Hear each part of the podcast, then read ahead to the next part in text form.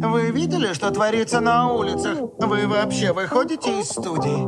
Там люди просто орут и кричат друг на друга. Никакой цивилизованности! Всем привет! С вами подкаст «Убийственная шутка». С вами Юля и Соня, и мы просто ясно и не токсично рассказываем о комиксах. И сегодня у нас самый наш любимый формат выпусков, а именно секретный выпуск. И мы до сих пор не знаем, о чем мы будем сегодня рассказывать, хотя, я так понимаю, Соня догадалась, о чем я сегодня расскажу. Я-то вот догадалась, потому что я смотрю твои сторис, хоть ты там прятала, прятала. Это дилогия, на которую я очень давно смотрю, я не буду называть э, название, называть название, ну, в общем, понял. Я не буду говорить, что это, но это как раз дилогия, на которую я смотрю уже два года и пытаюсь желающие купить. Причем, что она постоянно на каких-то скидках, распродажах частенько бывает. И, в принципе, отзывы о ней достаточно хорошие. И постоянно я, как э, название этого комикса, который у нас недавно изда... Изда... Из... издали, вечно проеб но я сегодня послушаю, Юля, твой отзыв. Если, если он будет положительным, я обязательно куплю в ближайшее время. Я верю, что после моего отзыва ты положишь эту дилогию в корзину Вау! и будешь вместе со мной ждать третий том. В смысле третий? Подожди, его что, собрались создавать? Да, расскажу подробнее чуть позже. Скандал, интриги, расследования. Ну, у меня новостей как, как бы особо нет. Единственное, у меня какой-то этот паник, паник режим паники просто по поводу Венома, потому что, не дай бог, это гребаный Sony, мать его, перенесет Венома на 2022 год, как она уже пульнула тут недавно эту новость, я не знаю, была это фейк или что. Я просто, я не знаю, я даже не знаю, что буду делать. Я напишу письмо гневное. Я не готова столько ждать, вот честно, потому что из-за Венома переносится опять же Морбиус, я, извините, уже жду его миллион тысяч лет. Я скоро сама уже стану живым вампиром, пока, блин, дождусь. Поэтому держу кулачки. Да еще страшно, что Человека-паука перенесут. Вообще не должны. Это тоже страшно, потому что там такие, ребята, новости, такие сливы. Нет, про сливы мы точно не будем рассказывать. Нет, нет, нет, про сливы не к нам. Я слива лиловая, спелая садовая я схожу, посмотрю, что там было, и вам все расскажу, как мне все понравилось. Я даже, честно признаюсь, трейлер не смотрела до конца. Я видела только какие-то отрывки там у других сторис, а, потому что я хочу офигеть. Просто такая в кинотеатр, просто у меня челюсть упала. Но мне кажется, это будет фурор. Ну и давай, раскрой уже свою страшную тайну. Расскажи, о ком ты сегодня нам поведаешь. А, да. Давай я спою, а вы угадайте. И я хей, и я хо.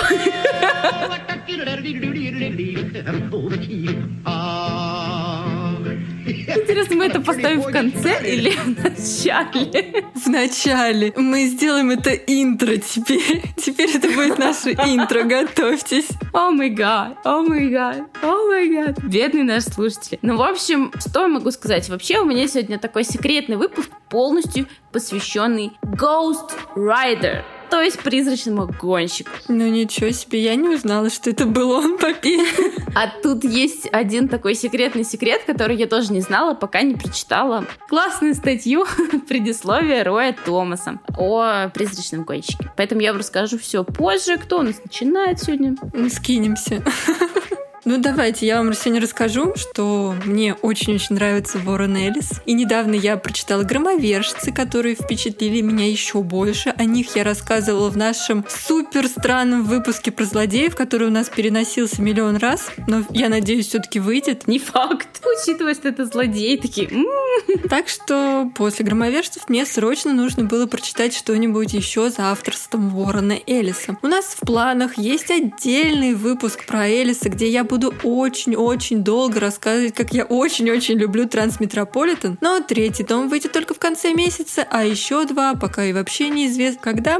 Так что отдельный выпуск будет не очень скоро, но ждите, я сама его очень-очень жду. Поэтому для сегодняшнего секретного выпуска я выбрала две серии от Элиса. Они, кстати, оказались немного похожи. Обе научная фантастика и обе очень-очень классные. Даже не знаю, с какой начать. А, так будет еще что-то от Уоррен Уэллс. Мы сегодня, не сговариваясь, выбрали, знаешь, одну тематику для секретного выпуска. Да. Класс. У меня сегодня Уоррен Эллис и его научно-фантастические деревья.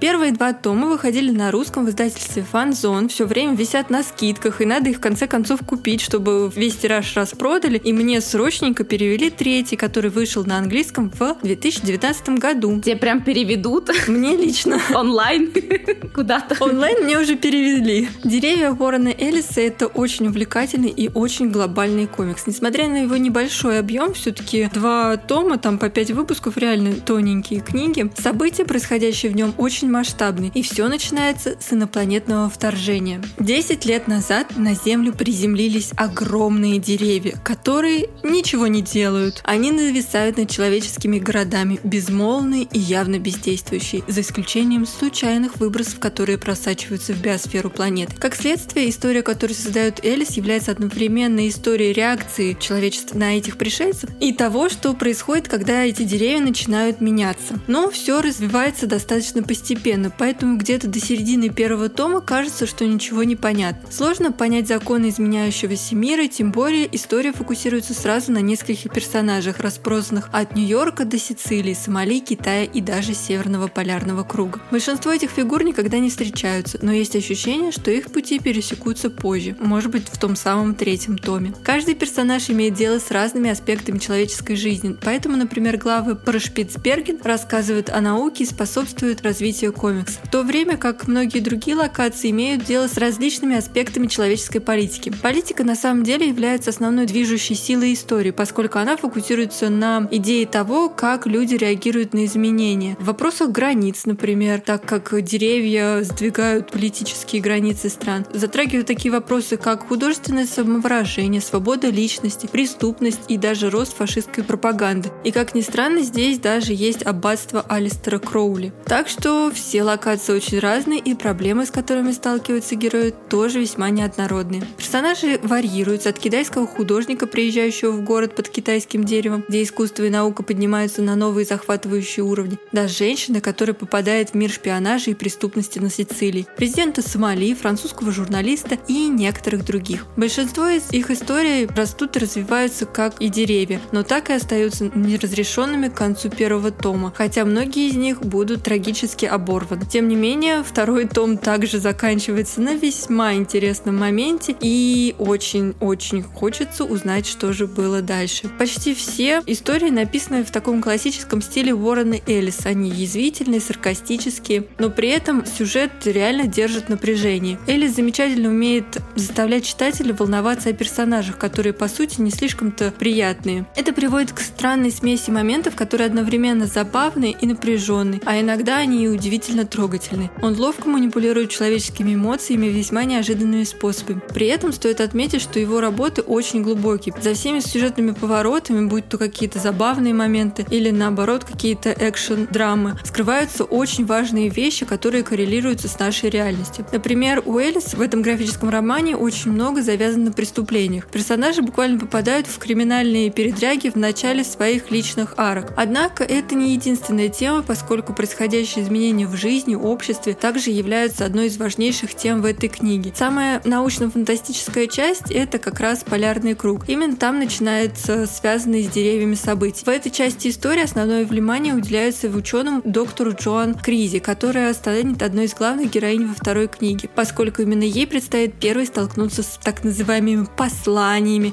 от деревьев. Что интересно, первоначально все эти изменения в поведении пришельцев происходят достаточно в безобидной форме, когда деревья производят черные маки. Очень интересное визуальное решение и выглядит все так захватывающе и интересно. В то же время мы начинаем видеть новую фазу человеческой реакции. Она начинается во многих формах по всему миру и вызывает в первую очередь насилие, и несколько частей истории перерастают в войну и связанную с ней агрессию. Например, часть про войну между Сомали и Пунтландом, которой опосредованно приложили руку русские. Добро пожаловать к нам в гости.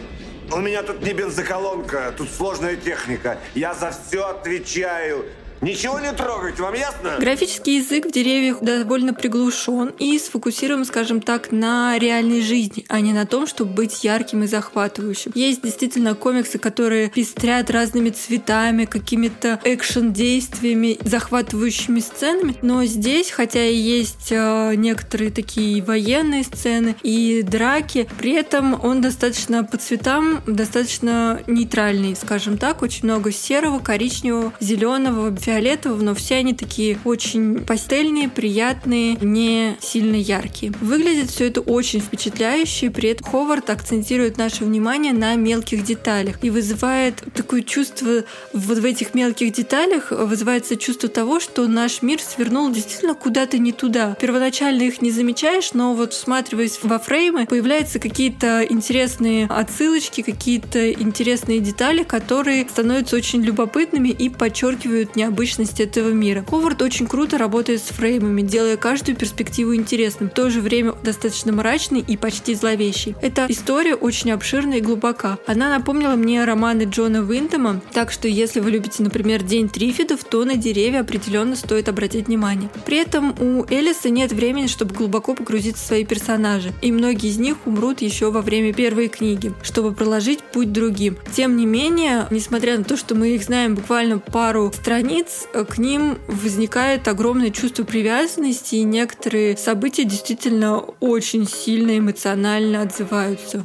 Ну, по крайней мере, во мне. Оба тома очень интересные, и я очень-очень надеюсь на выход третьего. Ну или придется все-таки читать онлайн. Поэтому однозначно советую. Мне очень понравилось. Это было необычно, захватывающе и действительно круто. Как с визуальной точки зрения, так и с точки зрения истории. Хотя небольшого усилия, чтобы не бросить после первых пары страниц, меня эти комиксы потребовали, потому что там все-таки немного надо так ему дать время вчитаться и себе дать, наверное, время вчитаться и понять, что же там происходит и почему. Мощно. Мощно.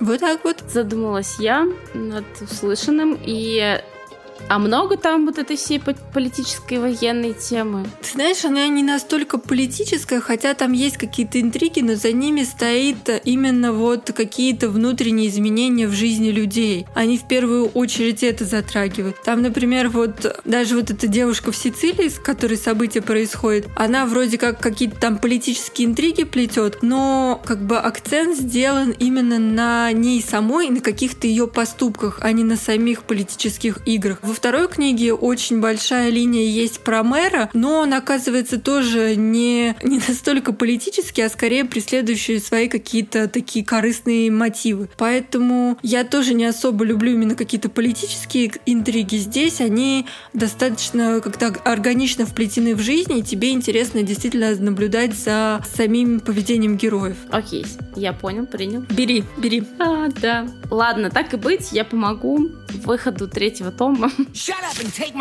У меня сегодня настоящий призрачно-гонческий выпуск. Да, сегодня я буду вещать вам о комиксах про призрачного гонщика. Я уже как-то рассказывала, он, правда, в блоге о том, что я читаю активно те комиксы про призрачного гонщика, которые у нас выпускаются на русском. И могу сказать, к сожалению, к сожалению, не все из них настолько хороши, как хотелось бы. Потому что выпустили, на самом деле, очень маленькую часть про этого замечательного, чудесного, прекрасного и невероятно стильного и крутого персонажа. У него очень клевый мотоцикл. А мне нравится его косуха, я тоже хочу такую с шипами.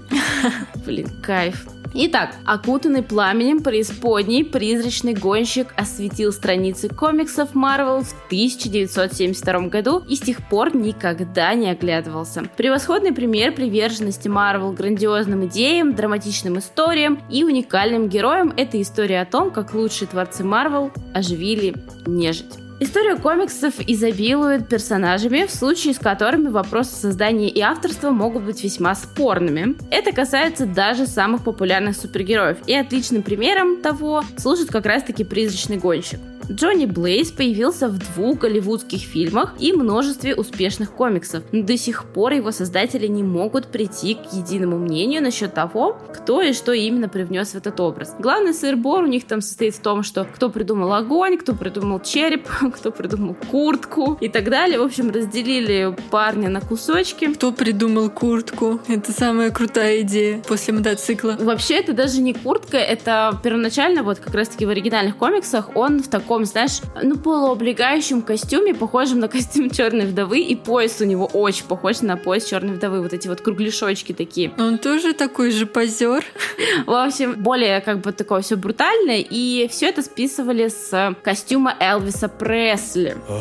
Как оказалось, что призрачный гонщик впервые появился это не в комиксах, сначала была песня, да, и вот почему я пела в начале вот это. Как-то, где-то, когда-то, но вы ее наверняка слышали, потому что реально мотив очень знакомый. Во многих, наверное, кантри и вестерн песнях присутствует этот мотив. Но мы ее вставим. Да, да, я сейчас тоже расскажу, что она еще есть в разных исполнениях. В общем, в 1949 году это был главный хит. Эта песня называлась и называется Riders in the Sky. Видимо, продюсер побоялся слова Ghost в названии, потому что, может быть, посчитал, что такого-то может отпугнуть, но, тем не менее, эту песню все всегда называют не иначе, как Ghost Riders in the Sky, то есть призрачный гонщик. Чувственное исполнение Вога Монро многие считают лучшим, хотя, например, вот Рой Томаси предпочитает драматичную версию Фрэнка Лейна. Я послушала и то, и другое, если честно, Вог Монро мне понравился все-таки больше. As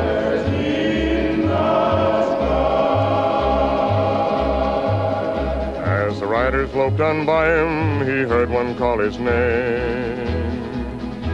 If you want to save your soul from hell, a riding on a rain.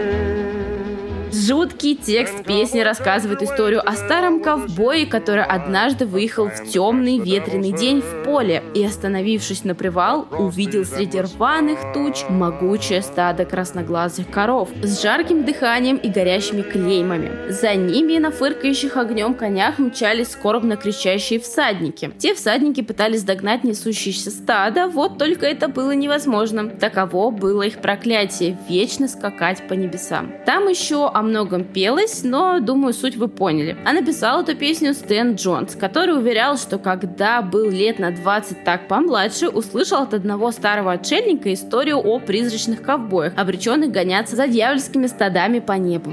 Эта песня, записанная в 1949 году, оказалась настолько популярной, что издательство Magazine Enterprises напечатало историю «Призрачный гонщик» в одном из выпусков комикса о Тиме Холте. Историю, по всей видимости, придумал сам издатель Винс Салливан. Сценарий написал Рэй Кранк, а нарисовал комикс молодой художник Дик Айрс. В 50-м придуманный ими герой по имени Призрачный гонщик, еще трижды появившийся в журнале о Холте, наконец-то получил собственную серию. Несмотря на впечатляющее прозвище, историях о приключениях этого героя не было ничего сверхъестественного. Кроме разве что второй версии истории его происхождения. Обычный ковбой по имени Рекс Фьюри чуть ли не был убит разбойниками, но его вернул к жизни призрак дикого Билла Хиккока. Этот гонщик был одет во все белое.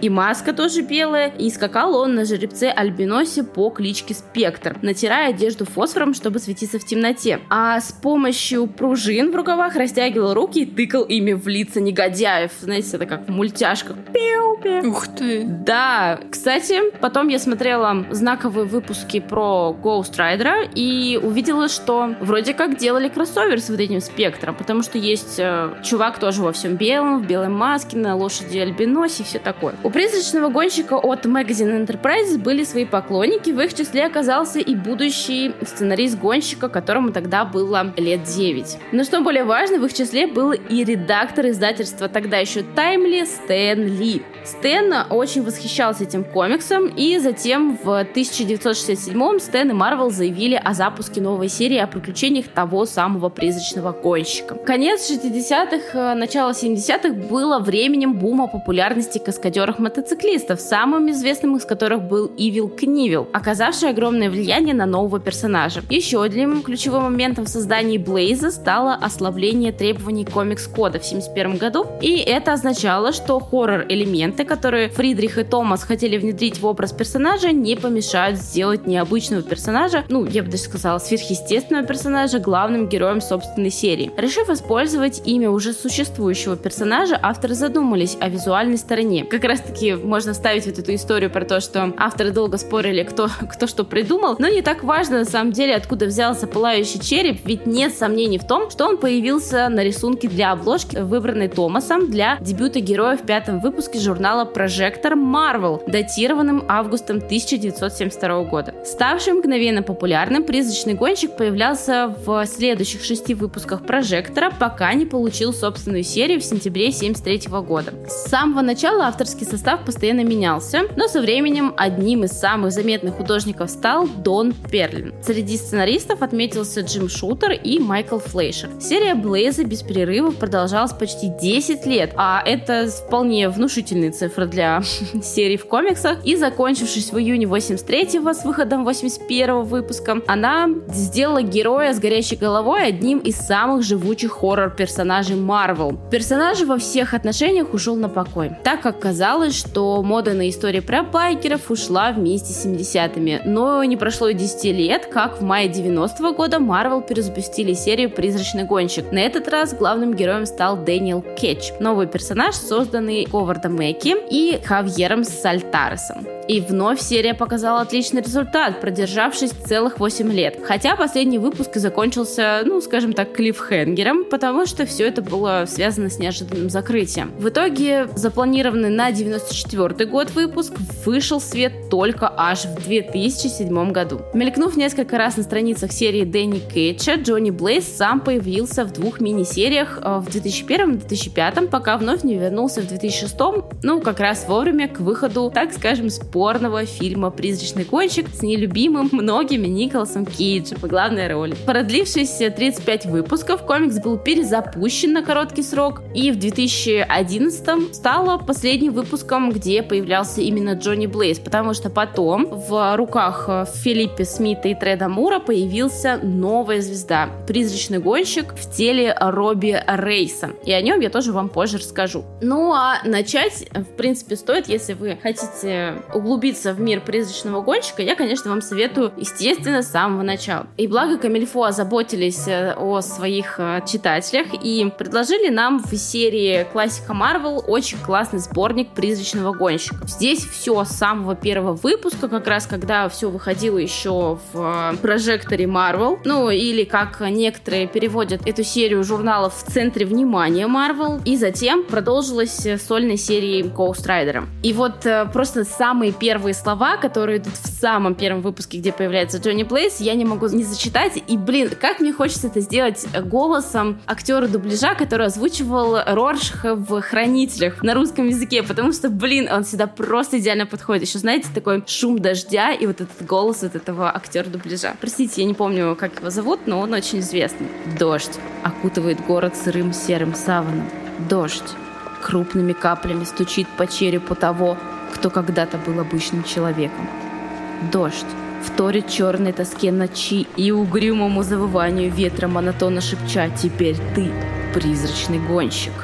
Да, ребят. Теперь Джонни Блейз призрачный гонщик. Все начинается с э, потасовки в каком-то там переулке. Какие-то пацаны гонятся за призрачным гонщиком. Он боится раскрыть свою личность. И мы такие, а что? Что за призрачный гонщик? типа делаем вид, что мы не знаем, кто это. И авторы начинают постепенно раскрывать историю Джонни Блейза. Оказывается, Джонни Блейз э, родился в семье, которая была приближена к э, цирку. Вот, и так случилось, что вся его семья погибла, он остался один, его взяли в семью друзья его семьи, в общем, Санта-Барбара. Мне вообще, на самом деле, конечно, все это немножко так, э, как это, Бэтменист в первом поколении откликается на историю Найтвинга, первого Робина и Дика Грейсона, потому что он тоже как бы в семье циркачей, там все погибли, там взяли его на попечение другие люди и так далее. И вот Джонни Блейза тоже взял на попечение семья трюкачей. Они получается, занимались трюками на байках. Так сложилось, что он, в принципе, с ними очень сблизился, а к своей сводной сестре вообще питал любовные чувства. И как раз-таки это помогло ему не сбежать из этой семьи куда-нибудь там во своясь и скитаться по улицам. И вот так случается, что в одно, при одном из выполнений трюков загорается его мотоцикл, и мама его приемная, которую он, в принципе, уже любил как родную мать, она его пытается спасти, и в итоге становится жертвой этого пожара. Так вот, все это череда вот этих несчастий, тянется всю жизнь бедного Джонни Блейза. И в итоге, когда он думает, что все хорошо, его там чуть ли не свадьбу готов играть со своей сестрой, он узнает, что его приемный отец оказывается смертельно болен раком. Для того, чтобы его спасти, он вдруг оказывается таким этим мастером оккультных всяких этих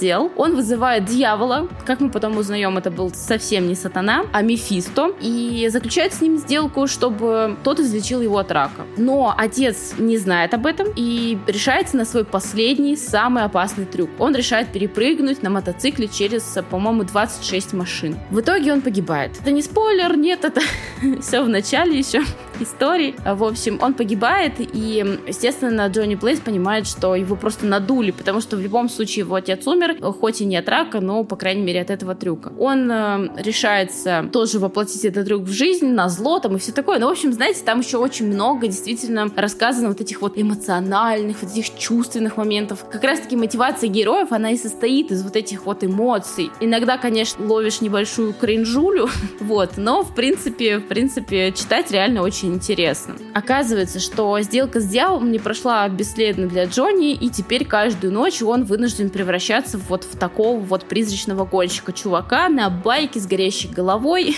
и головой черепом. Дальше его история, на самом деле, ну, такая захватывающая, интересная, и в конце книги он даже встретится с Питером Паркером, Человеком-пауком, поэтому я считаю, что однозначно стоит того, чтобы прочитать, особенно для тех, кто любит такой олдовый рисунок, олдовые вот эти все истории и сюжеты, потому что из тех комиксов про призрачного гонщика, которые я читала, это, наверное, мой самый любимый. Действительно. И несмотря на то, что рисунок в ретро-стиле, и, возможно, кому-то он не нравится, но персонаж выглядит и нарисован очень-очень круто и очень стильно. Поэтому однозначно моя рекомендация. Ну, если там появляется Питер Паркер, то все точно надо брать, читать. Да, и Доктор Стрэндж тоже. О, что ж ты молчала-то? А что тебе, Доктор Стрэндж, теперь нравится больше?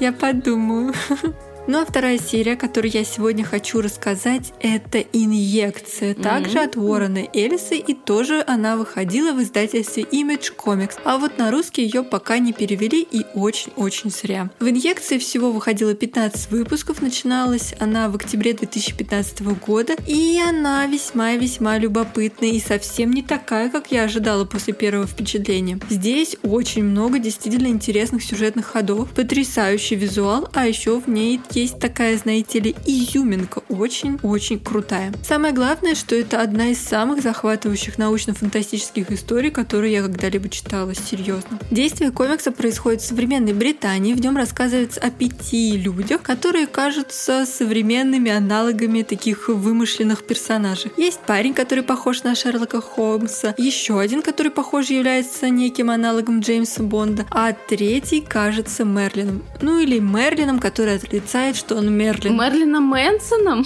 Нет. Если Мэнсоном, то я беру.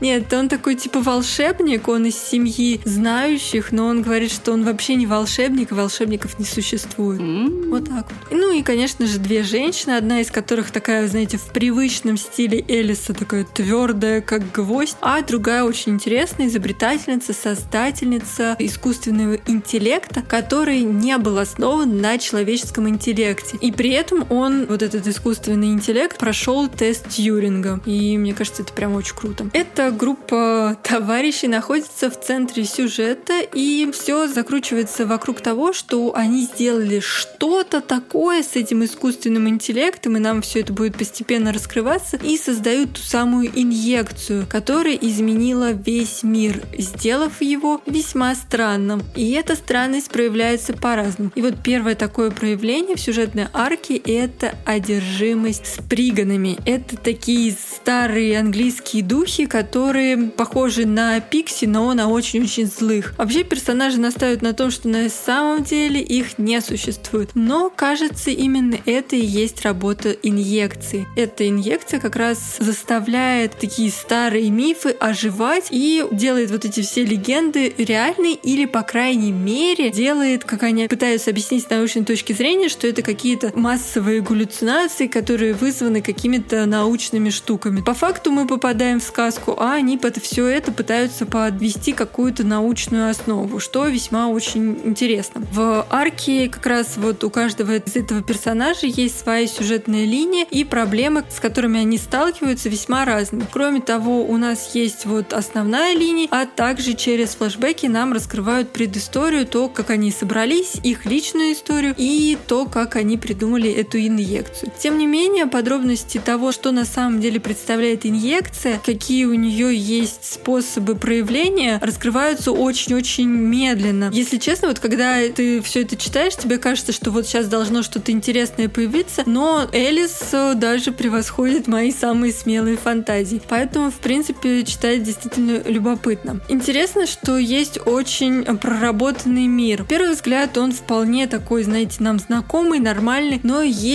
некоторые намеки, например, странности даже среди правительства. Вот, например, в Вестминстерстве есть департамент времени и измерений. По-видимому, некоторый аналог департамента мер и весов. Учитывая, что персонаж, который связан с этим местом, он такой, знаете, который сам себя обозвал не Мерлином, то у него есть и снаряжение какое-то для охоты на призраков, какие-то приспособления для убийства монстров, что-то создает он, что-то они как-то сами придумывают. И все это настолько интересно, и здесь какая-то вот переплетение науки и магии, и все это кажется какой-то очень интересной игрой, которая очень-очень постепенно складывается в целую картину. В принципе, за развитием действительно очень-очень интересно наблюдать. Также мне очень понравилось э, то, как работает с графическим языком художник Шалви. У него такой, знаете, получается очень угрюмый, мрачный мир. Но при этом он идеально действительно вписывается в книгу. Все вот эти вот события весьма какие-то неоднозначные, какие-то пугающие, но при этом очень завораживающие. И по ходу развития не совсем понимаем, что же все-таки это за инъекция такая. Интересно также, что действие происходит в разных временах с разными персонажами, и у каждого персонажа есть своя цветовая палитра. И визуально это действительно очень-очень круто. В целом складывается очень такая продуманная картина, продуманная история, где есть и размышления о идентичности нации, о какой-то мифологической составляющей, и о том, как современные технологии влияют на людей, и о том, как это все взаимодействует. И, конечно же, у героев будет весьма много непростых выборов. Вот эта магия, наука, все это настолько интересно взаимодействует и очень-очень красиво нарисовано. Поэтому, если вы не боитесь читать онлайн, я бы реально вам советовала обратить на этот комикс внимание, потому что он действительно стоит того, очень-очень и красивый, и интересный, и очень-очень хотелось бы, чтобы его перевели на русский, потому что на бумаге, мне кажется, это будет намного-намного круче. И я бы, наверное, сказала, что инъекция мне даже немного больше понравилась, чем деревья, потому что в инъекции есть вот эта магия и ожившие мифы. Как раз инъекция ближе к такому хоррору, мрачному, атмосферному и очень-очень захватывающему. Прям must read. Вау!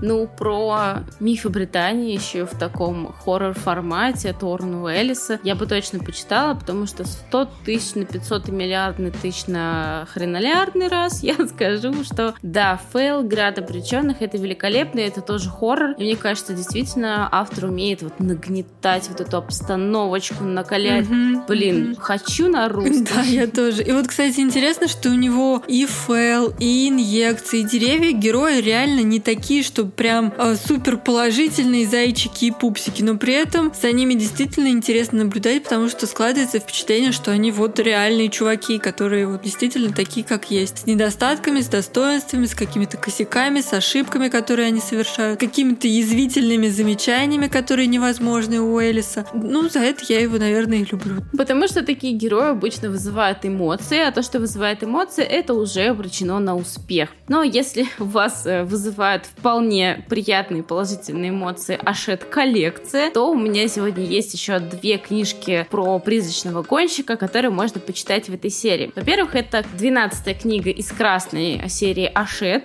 которая называется «Призрачный гонщик», и в которой кроется, так скажем, сюрприз, потому что по обложке непонятно, что из комиксов там вообще туда входит. А входит туда пятый выпуск прожектора Marvel, где появляется как раз таки происходит первое появление призрачного гонщика, которую написал Гэри Фридрих, а затем уже начинается более современная серия от Дэниела Уэя. Если честно, знаете, вот что-то я вот который раз берусь за Дэниела Уэя, и я не остаюсь в каком-то восторге, потому что у него такие топорные какие-то диалоги у героев, Вот просто вроде как внутренние размышления героя и сюжет, в принципе, неплохо. За этим интересно наблюдать. Но вот как они разговаривают друг с другом, это просто какие-то два неандертальца, вот честное слово. Тоже было в Веноме. Есть э, полное собрание Дэниела Уэя на русском, вроде как от фантастики, то ли от Камильфо, я уже не помню, кто это выпускал, но вроде фантастика. И, в общем, то же самое, такая же проблема. Я как раз посматривала на сборник Росомахи от Дэниела Уэя, и так как она стоит, в принципе, не 200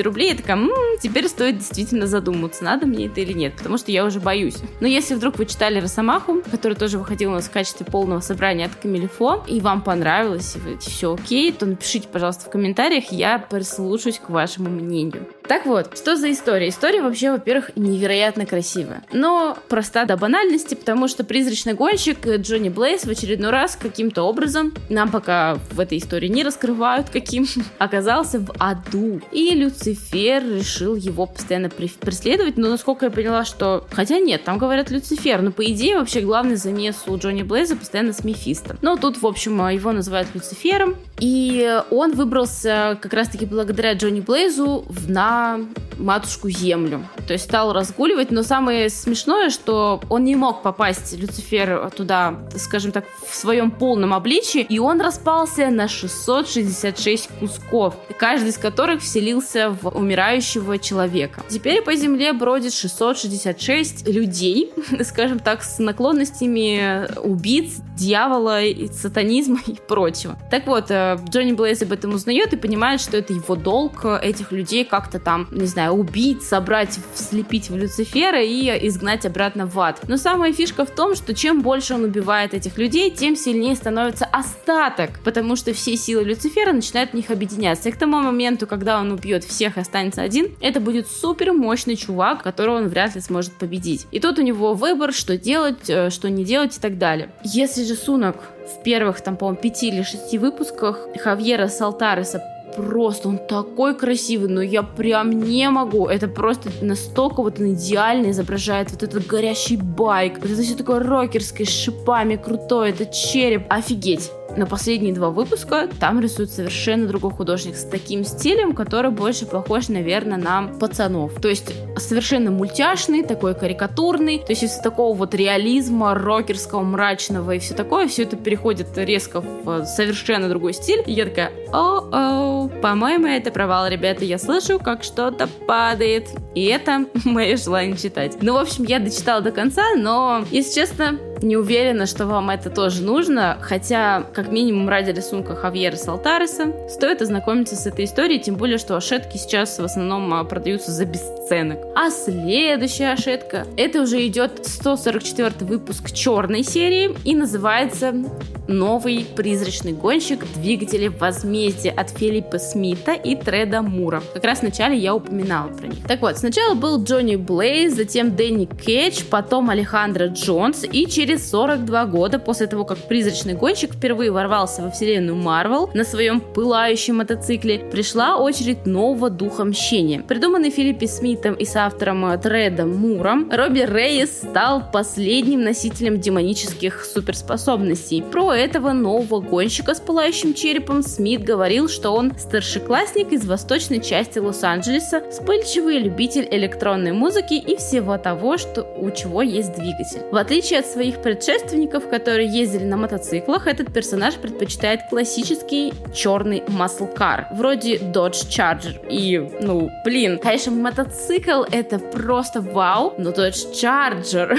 Нет, мотоцикл круче. И да, с Юлей я согласна, мотоцикл круче. И я скажу об этом позже. Есть и другие отличия, и сценарист говорит о них таким образом, что в сравнении с предыдущими призрачными гонщиками он слишком юный и неопытный, но жизнь в неблагополучной среде, недоверие к людям и отвращение к своему окружению делают его идеальным носителем духа мщения. Обстоятельства, при которых Робби превращается в пылающего антигероя, также отличаются от того, что было с его предшественниками, и он выбирает в качестве транспортного средства автомобиль. Так что по большому счету это история о совершенно другом призрачном гонщике. И я не могу здесь не согласиться. Это вообще совершенно другое. Во-первых, он ездит на машине. Во-вторых, его он реально превращается в призрачного гонщика совершенно по-другому. При трагических обстоятельствах в него вселяется дух вот этот мщения, и этот дух очень-очень-очень сильно связан с чужим Dodge Charger, которого он э, ремонтировал и так далее. Трансформеры какие-то. Кстати, Бамблби, Рилли. Если бы он еще разговаривал через радио, то вообще приколдес.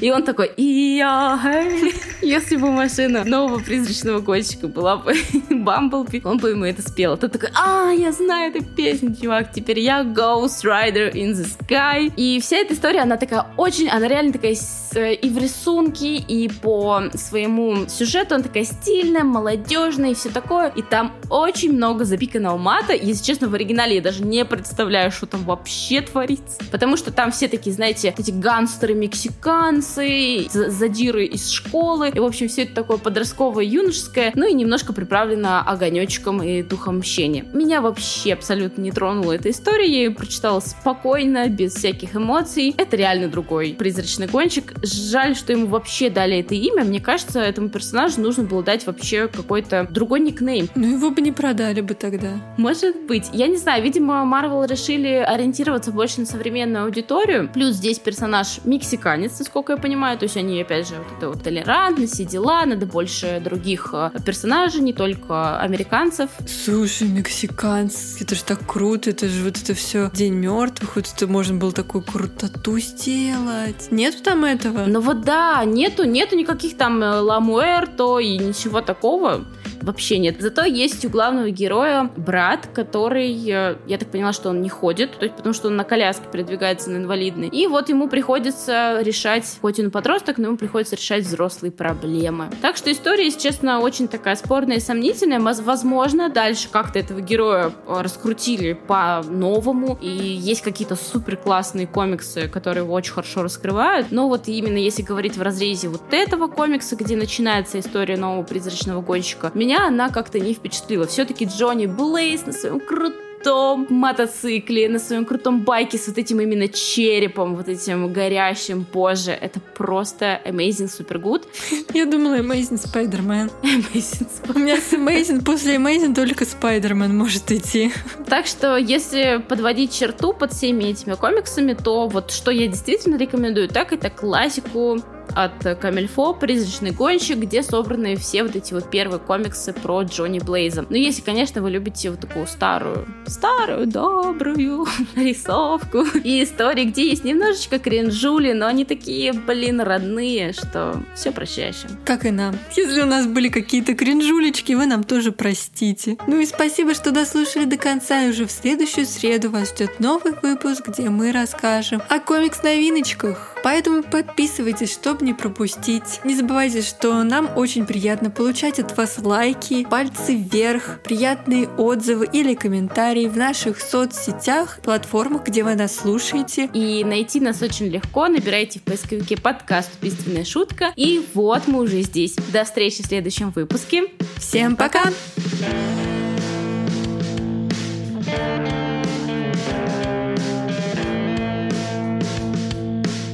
Вы, конечно, не слышали, дорогие друзья, но сейчас мы столько шуток пошутили за кадром. Но это будет погребено на дне моря, как «Титаник» и как фильм «Шан-Чи. Легенда Десяти колец».